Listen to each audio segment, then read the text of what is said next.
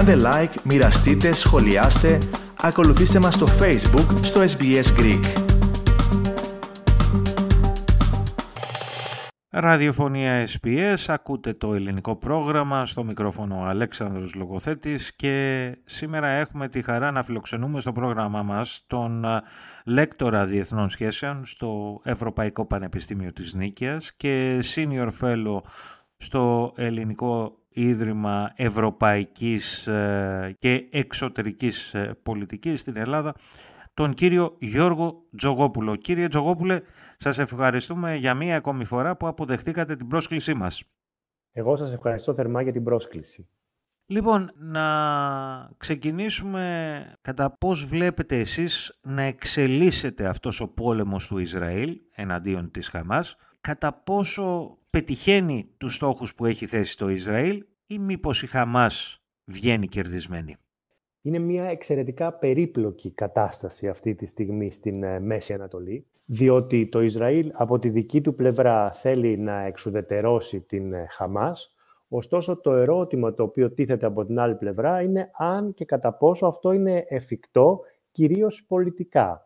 Διότι η στρατιωτική υπεροχή του Ισραήλ είναι αδιαμφισβήτητη, αλλά η στρατηγική και στρατιωτική υπεροχή υπήρχε και στο παρελθόν.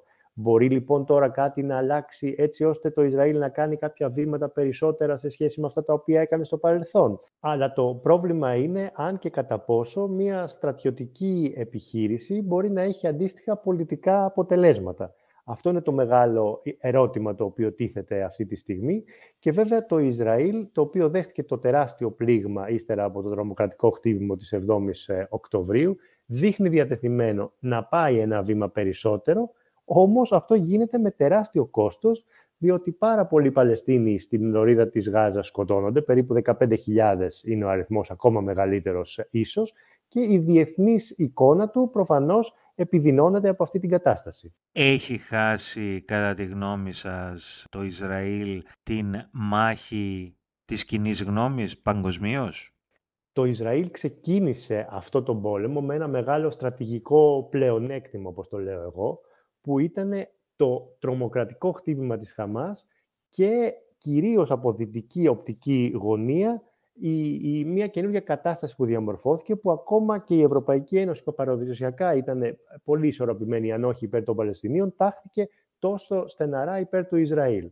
Πλέον το Ισραήλ με τον πόλεμο τον οποίο συνεχίζει δεν έχει χάσει την υποστήριξη της Δύσης αλλά προφανώς αρχίζουν και μπαίνουν διάφορα ερωτηματικά στο τι αυτός ο πόλεμος μπορεί να σωματοδοτήσει, όχι μόνο σε ό,τι αφορά την ασφάλεια του Ισραήλ, αλλά και σε ό,τι αφορά τη μελλοντική διαθέτηση του Παλαιστινιακού ζητήματος, το οποίο προφανώς αυτή τη στιγμή είναι ολοκληρωτικά εκτός ατζέντας. Επειδή είπατε προηγουμένως και για το τι μπορεί να συμβεί πολιτικά και έχω βέβαια την ερώτηση για το ποια είναι η επόμενη μέρα στη Γάζα, αλλά προηγουμένως θα ήθελα να μου σχολιάσετε το γεγονός ότι βλέπουμε τις εικόνες από τη Δυτική Όχθη όπου εκεί απελευθερώνονται οι κρατούμενοι, οι Παλαιστίνοι κρατούμενοι που βρίσκονταν στις Ισραηλινές ε, φυλακές, γυναίκες και έφηβοι. Και βλέπουμε σημαίες της Χαμάς, ε, έντονη παρουσία της Χαμάς. Επομένως, ποια μπορεί να είναι η επόμενη μέρα, όχι μόνο για τη Γάζα, αλλά και για τη Δυτική Όχθη και εν γέννη για τη σύγκρουση Ισραηλινών και Παλαιστινίων. Αυτή είναι μια πολύ σημαντική ερώτηση που μου δίνει την ευκαιρία να πω ότι οτιδήποτε συζητείτε αυτή τη στιγμή στη δημόσια ατζέντα για το μέλλον της ε, Λωρίδας της Γάζας κυρίως, αλλά και του Παλαιστινιακού ευρύτερα, επί της ουσίας δεν έχει τους ε, Παλαιστινίους ως σημείο αναφοράς. Αυτό από μόνο του δείχνει πόσο περίπλοκη είναι η κατάσταση. Και προβληματική. Και προβληματική. Γιατί για τη λωρίδα της Γάζας, για παράδειγμα, ακούμε διάφορα σενάρια τι μπορεί να γίνει στο μέλλον σε ό,τι αφορά τη διοίκηση της περιοχής χωρίς τη Χαμάς.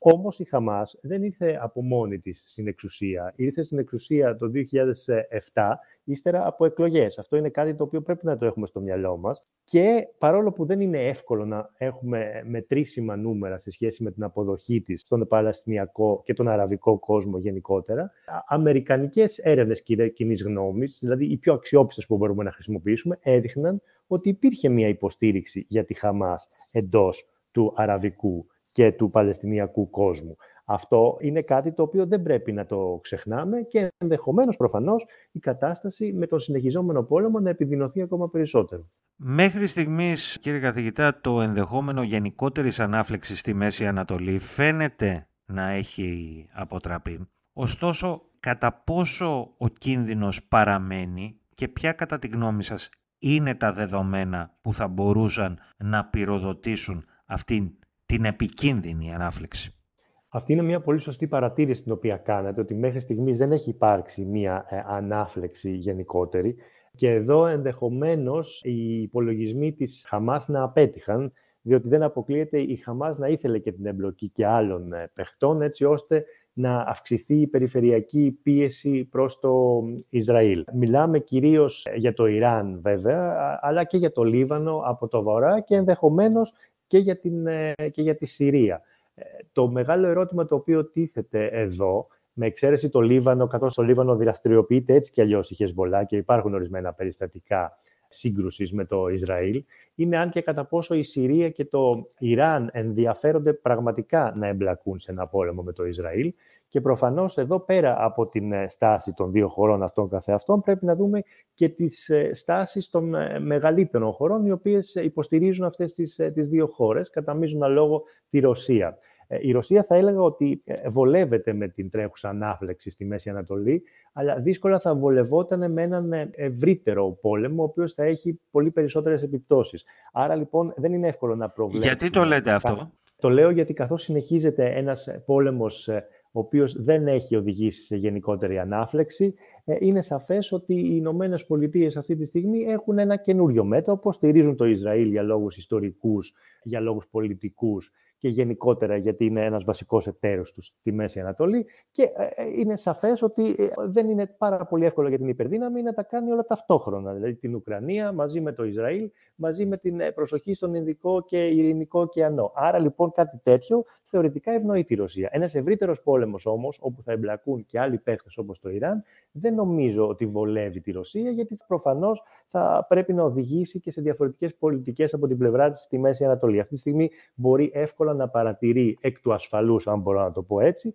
και να ε, δίνει περισσότερη έμφαση στην, ε, στην εισβολή της στην Ουκρανία. Και με αυτά, κύριε Ζωγόπουλε, να σας ευχαριστήσω για μία ακόμα φορά που βρήκατε τον πολύτιμο χρόνο να μιλήσετε στο πρόγραμμα μας. Εγώ σας ευχαριστώ θερμά για την πρόσκληση. Θέλετε να ακούσετε περισσότερες ιστορίες σαν και αυτήν; Ακούστε στο Apple Podcast, στο Google Podcast, στο Spotify ή οπουδήποτε ακούτε podcast.